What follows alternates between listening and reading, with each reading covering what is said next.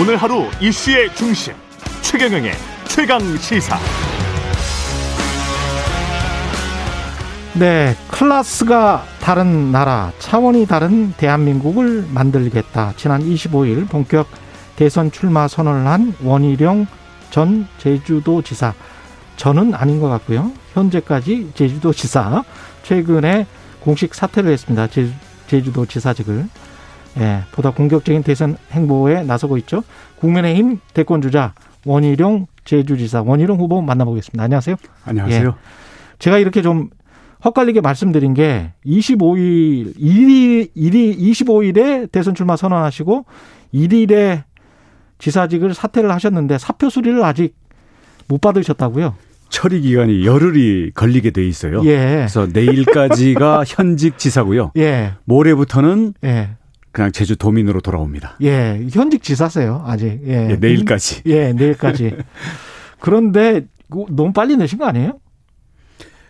어, 진작에 내려고 했는데요. 예. 코로나 확진자가 예. 갑자기 느는 바람에 예. 그 인수인계를 좀 더 철저히 하기 위해서 음. 한 2주 더 늦췄죠. 음. 왜냐하면 예. 경선 일정이 이미 다 예고가 돼서 이제 서서히 가속이 붙기 시작했잖아요. 예. 경선과 도정을 함께 한다는 것은 제 경험상 어. 실제로는 불가능하다. 그럼에도 불구하고 그것을 억지로 가능한 것처럼 하면서 예. 뭐 도지사로서 갖고 있는 예산, 뭐 네. 인력, 그 뭐 그다음 여러 가지 홍보 수단 이런 음. 것들을 어 자원을 활용하는 것은 음. 소위 지사 찬스 를 음. 이용하는 거죠. 그건 제 불공정하다? 양심과 아. 공직 윤리상 제 스스로 허용이 되지 않습니다. 그런 의미에서 이제 이재명 후보를 강하게 비판을 하신 거잖아요. 네. 지금 뭐 지사직을 유지하는 게 오히려 이재명 후보 측은 그게 도정을 책임지는 지사의 자세다. 뭐 이런 식으로 지금 이야기를 하고 있거든요. 그래 봐야 두 달 더 하는 건데요. 예. 경선 끝나고 만약에 예. 후보로 선출이 되면 그때 그만둬야 되잖아요. 그렇죠. 그때 도정 책임은 어떡할 겁니까?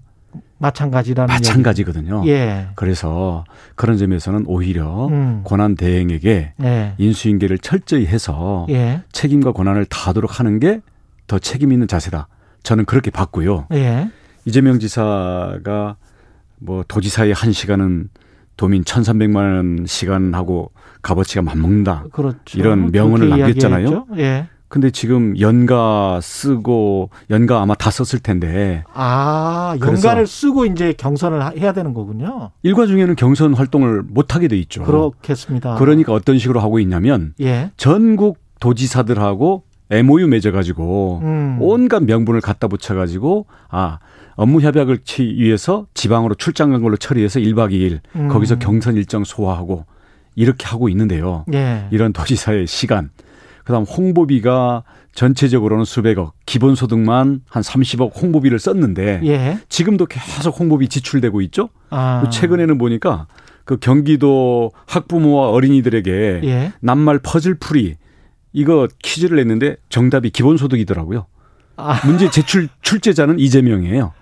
그게 경기도와 관련이 있느냐. 네. 이런 말씀이시네. 본인의 도정과 예. 경선은 구분이 돼야, 구분돼야 된다. 된다. 분리돼야 된다. 예, 이걸 눈 가리고 예. 아웅한다고 예. 물론 불법은 아니에요. 예. 온, 온갖 편법을 동원하고 있는데요. 음. 저는 편법도 사실상의 그러니까 양심과 공직 윤리의 문제라고 생각합니다. 예. 기본소득은 본인이 이제 대선 후보로서 주장하는 건데 그걸 경기 도정에 교묘히 활용하는 거는 어린이들 낱말풀이 퍼즐 퀴즈에다가 아, 그걸 출제했는데 출제자가 이재명이에요. 문제가 있다.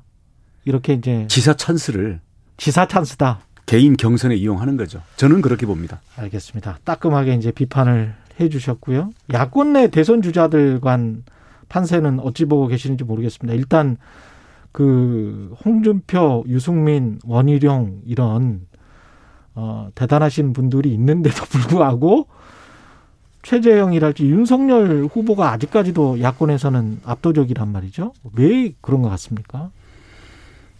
한마디로 말하면 예. 이게 다 문재인 대통령이 만든 결과죠. 음. 문재인 대통령이 때렸으니까 예. 그 대척점에 선 사람이 국민들이 볼 때는 문재인의 탄압을 받고 맞서 싸운 사람이니까 예. 우리 국민들은 탄압을 받는 사람, 맞서 어. 싸우는 사람 음. 여기에 대해서 자기의 정권에 대한 비판을 음. 이렇게 투영시키는 게 강하잖아요. 예. 그런 면에서는 어, 문재인 정부와 치열하게 싸운 점에 대해서는 당연히 높이 평가를 하고요. 예. 근데 문제는 음.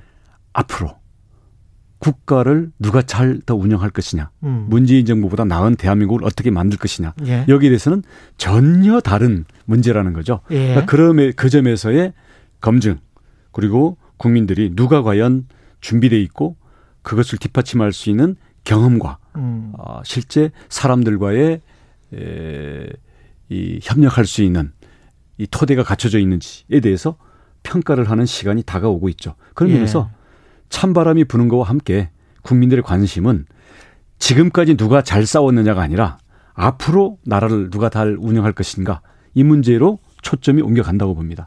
국가의 미래를 책임질 만한 제목이다라고 보십니까? 윤석열 후보가 이제까지 한 메시지를 통해서 봤을 때? 윤석열 총장의 경우에는 본인도 얘기하는 게 공정과 상식이잖아요. 예. 근데 그 공정은 공정을 부인하는 어, 스스로 음. 어, 그건 무너뜨리는 측근들의 발언과 행태가 최근 며칠 사이에 국민들 앞에 다 보여줬고요. 그게 뭐죠? 뭐 누구는 멸치고 뭐 이런 거 있잖아요. 멸치 고등어 돌고래? 예. 그래서 예. 저는 대표적인 측근 리스크라고 봅니다. 예. 공정이라는 그나마 있는 하나의 그 지지의 이유를 음. 측근들이 무너뜨리고 있는 거죠. 예. 과연 이 측근들이 도움이 되는 건지 엑스맨인지 그 리스크에 대해서 본인들도 그렇고 캠프 차원에서 그리고 정권 교체를 바라는 우리 국민들 차원에서 음. 냉철히 봐야 됩니다. 또 하나는 예. 공정과 상식이라 그랬잖아요. 예. 어, 근데 우리 윤석열 총장이 이 정치 참여 선언, 그다음 입당한 이후에 한 이야기들 보면 스스로 상식에 못 미치는 음. 그런 어, 발언 그리고 그런 생각들을 너무 많이 국민들한테 던졌어요. 예를 들어서 120시간 노동 시간, 예. 그다음 부정식품 선택권, 후쿠시마 방사능 어? 유출이 예. 없었다. 어, 다른 지역에 있으면 밀란이 일어났을 거다. 음. 뭐 등등. 예. 그러니까 이런 것들이 단순히 뭐 정책이나 비전이 준비가 덜 돼 있고 학습이 덜 돼 있다라는 문제가 아니라 음. 우리 국민들의 일상의 삶과 연결돼 있는 문제이고 예. 이런 것은 어린이들은 어린이들대로 예. 그리고 어르신들은 어르신들대로 음. 주부들은 주부들대로 나름대로 다 가치관과 삶의 경험이 있는 문제들이거든요. 예. 근데 과연 이것을 바라보는 시각이 음. 상식에 못 미친다라는 것에 대해서 저는 심각한 물음표가 던져지고 있다고 생각합니다. 예. 이게 멸치 고등어 돌고래는 정진석 의원의 발언인데 근데 이제 윤석열 후보 캠프 쪽에서는 그렇게 생각할 수도 있을 것 같아요. 그러니까 지지율이 워낙 높기 때문에 우리는 좀 다른 측면에서 관리를 해주는 게 그래도 대형 슈퍼스타로 우뚝 서는데 국민의힘도 좋고 우리도 좋고 서로 좋은 거 아니냐. 이렇게 이제 주장할 수도 있을 것 같거든요. 그게 공정한가요? 아니 그거는 제, 제가 잘 모르겠지만 윤석, 윤, 윤석열 총장의 예. 내거는 예. 가장 핵심 가치가 공정이라면 예. 모든 것을 공정에 비추어서 판단하고 실천하는 것을 보여줘야 음. 그게 살아있는 공정 아니겠습니까? 음. 그 공정은 검찰 수사 칼을 휘두를 때만 공정이고 예. 정치권에 들어오면 특별 대우를 받아야 되는 건가요? 어, 그렇게 또 윤석열의 공정은 그래서 제가 예. 어제 그렇게 얘기했죠. 예. 동물의 왕국식 공정이냐? 아. 대답해 봐라. 윤석열의 공정은 예. 아니, 그 무슨 공정이냐? 아. 묻는 것이죠. 그렇게 또 비판하실 수 있을 것 같습니다. 그 이준석 대표하고 윤석열 후보 간의 어떤 힘겨루기라고 해야 될까요? 서로 간에 좀 삐걱거리는 거는 삐걱거리는 게 맞습니까, 일단? 예, 서로 간에 오고 가는 그 말과 예. 느낌이란 게 있잖아요. 예. 그리고 뭐 저는 내부에 있다 보니까 예. 팩트도 뭐 많이 알고 있습니다만은 예. 아슬아슬합니다. 아슬아슬합니까? 예. 근데 원희룡 후보 쪽에 전화를 해서 신조 의원이 어 뭐 이걸 보이콧까지는 아니겠지만 그렇게는 말 안 했다라고 지금 본인은 이야기하니까 뭔가 좀 가지 말자 당 행사에 그런 정확히 뭐라고 했나요? 그 세세한 것을 예. 뭐 이야기하는 것은 아직 경선이 시작도 안된안 마당이고 저는 원팀을 강조하는 입장이기 때문에 예. 제 스스로의 취지와도 안 맞기 때문에 그렇죠. 뭐 제가 거기에 대해서 언급은 하지 않겠고요. 음. 어 아무튼 지켜보고 있고요. 음. 근데 제가 오히려 강조하고 싶은 것은 예. 에, 오늘 모처럼 그 기회를 주셨으니까 저는 예. 이준석 대표에 대해서도 지적을 하고 싶습니다. 예, 말씀하십시오. 왜냐하면 이준석 대표가 현재 경선 준비위원회라고 지금 구성이 돼 있거든요. 예. 음. 경선 준비위원회는 당원에 있는 조직도 아니에요. 음. 경선 후보들에 대해서 오라가라 아니면 프로그램을 제시하고 이렇게 할 수 있는 것은 선거관리위원회가 구성이 돼야 되는 거고요. 예. 당원에 있는 예. 이건 8월 23일 날 구성되도록 돼 있어요. 음. 아직 저희들도 당의 후보로 등록도 안 된 상태거든요. 예. 등록은 8월 30날부터 하게 돼 있어요. 예. 그러면 경준위 경선 준비위원회라는 것은 경선에 관한 다양한 아이디어 기획안을 브레인스토밍을 해서 제출을 하면 음. 그런 것을 최고위원회와 선관위에서 결정을 해서 하도록 돼 있고요. 예. 선관위도 역대 보면 공정성 이 가장 문제가 되기 때문에 사실은 당 외의 인사 또는 당 내에서도 이미 일선에서 떠나 있는 명망 있고 신망이 높은 인사를 모셔다가 선거관리위원회를 했지. 음. 지금처럼 현역 의원들 얽히고 설켜 있는데 경선 준비위원회라고 여기서 모여가지고 여기서 컷오프를 몇 명을 하니 아니면 뭐 뮤직비디오를 찍느니 아니면 뭐 서로 뭐 리얼리티 뭐 어, 프로그램을 하니 이런 식으로 홍보 기획 안에 대한 이 내용을 경준이가 일일이 음. 지금 확정된 것처럼 앞질러 가는 것도 월권일 뿐만 아니라 예. 문제는 이 아이디어들의 상당 부분이 이준석 대표 자신으로부터 나오고 있다는 데서 심각한 문제가 있다고 생각합니다. 두 가지인데요. 예. 하나는 공정성 시비에 이게 휘말렸을 때 최후의 보루가 없어지게 됩니다. 당 대표가 음. 관련이 되면. 예. 또 하나는 당 대표는 그런 일을 하는 게 아니에요.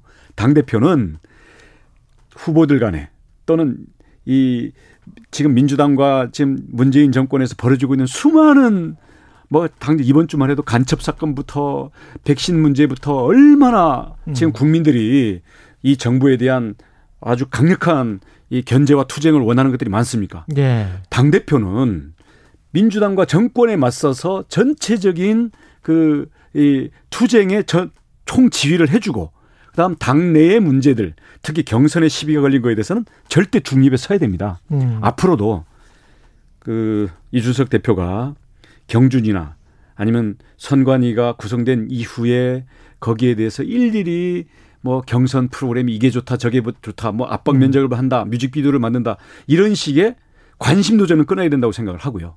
부작용이 매우 클 수 있습니다. 당대표 직속의 대선 후보 검증단 만들겠다고 했잖아요. 이준석. 검증단은 선관위 밑으로 가야죠. 아, 당대표 직속으로는 안 된다. 아니 당대표 밑으로 가면 전부 1등 주자만 지금 공격하려고 자, 자료 요청을 할 텐데 예. 예. 그러면 당대표 직속에서 1등 주자 상대로 이 자료 내라 저 자료 내라 계좌 어? 계좌 공개해라 제출해라 이런 식으로 하면 이게 공정성 시비가 생기고 만약에 불리한 내용이 나와서 이게 당 대표의 음모론에 휘말리면 음. 그 누가 그 싸움 말리겠습니까? 음. 그렇기 때문에 앞으로 경선 과정에서 불거질 수 있는 모든 최악의 사태를 대비해서 당 대표는 최후의 보루로서 있어야 음. 되는 거고요. 선관위원장도 그보다 더 최후의 보루로서 외부 인사 또는 음. 당내에 명망 있는 인사, 누구도 이의 제기를 하지 않는 인사로 이게 와야 되는 거고 예. 이게 역대 모든 대선과 경선이 그랬고 심지어는 민주당도 그렇게 하고 있습니다. 이준석 당대표도 그렇고 아까 말씀하시는 거 들어보면 이제 윤석열 후보에 관해서는 공정을 이야기를 하셨기 때문에 너무 본인들 위주로 나서고 있다는 생각이신가 보네요. 그런 측면에서 아슬아슬하다? 그 지금 입당한 이제 신입 이제 가족들이죠. 예, 신입 가족들. 예. 정책에 대해서는 준비가 안 돼 있거나 예. 아니면 상식 이하의 답을 하면서 자질론에 지금 휘말 시비, 시비에 휘말리고 있잖아요. 예. 그러면서 어떤 정책과 비전도 제대로 내놓지 못하면서 이제 현역 의원들 이제 거기에 가담하고 싶어서 이제 급한 현역 의원들 서로 어 음. 그 영입 경쟁을 하고 있잖아요. 예. 비유를 들자면 아니 살림 잘하고 음. 어, 우리 이 경영 사업을 키워줄 외부 인사로 영입을 했더니 예. 그게 아니라 얼마 남아 있지도 않은 그 가산 상속 싸움 하는 데만 서로 그냥 관심이 가 있는 거 아니냐 아. 그런 점에서 정책은 안 만들고 개파만 만드는 이런 점에서는 그분들이 생각하는 당, 음. 그분들이 생각하는 정치, 음. 그분들이 생각하는 동료, 예. 원팀 이게 저는 기본이 안 돼 있다고 봅니다. 원희룡 후보의 정책은 뭡니까? 어, 정책 이전에 예. 제가 대선에 뛰어들 수밖에 없었던 이유는 예. 이재명 후보에 맞서서 정권 교체를 할 수 있는 사람이 저밖에 없다라고 저는 확신을 했기 때문입니다. 아, 이재명 후보에 왜냐하면 맞서서 예. 예, 이재명 후보가 어, 인성에도 문제가 있고 예. 공약의 실현 가능성에도 황당할 정도로 문제가 많지만 예. 그래도 무시할 수 없는 가장 강력한 후보라고 봅니다. 예. 그럼 여기에 맞서서 음. 정책이면 정책, 음. 토론이면 토론, 그리고 국정 운영을 바로 맡을 수 있는 경험과 미래에 대한 준비된 능력 음. 이런 점에서라든지 예. 아니면 어떤 네가티브 공세에도 흠집 없이 끝까지 예.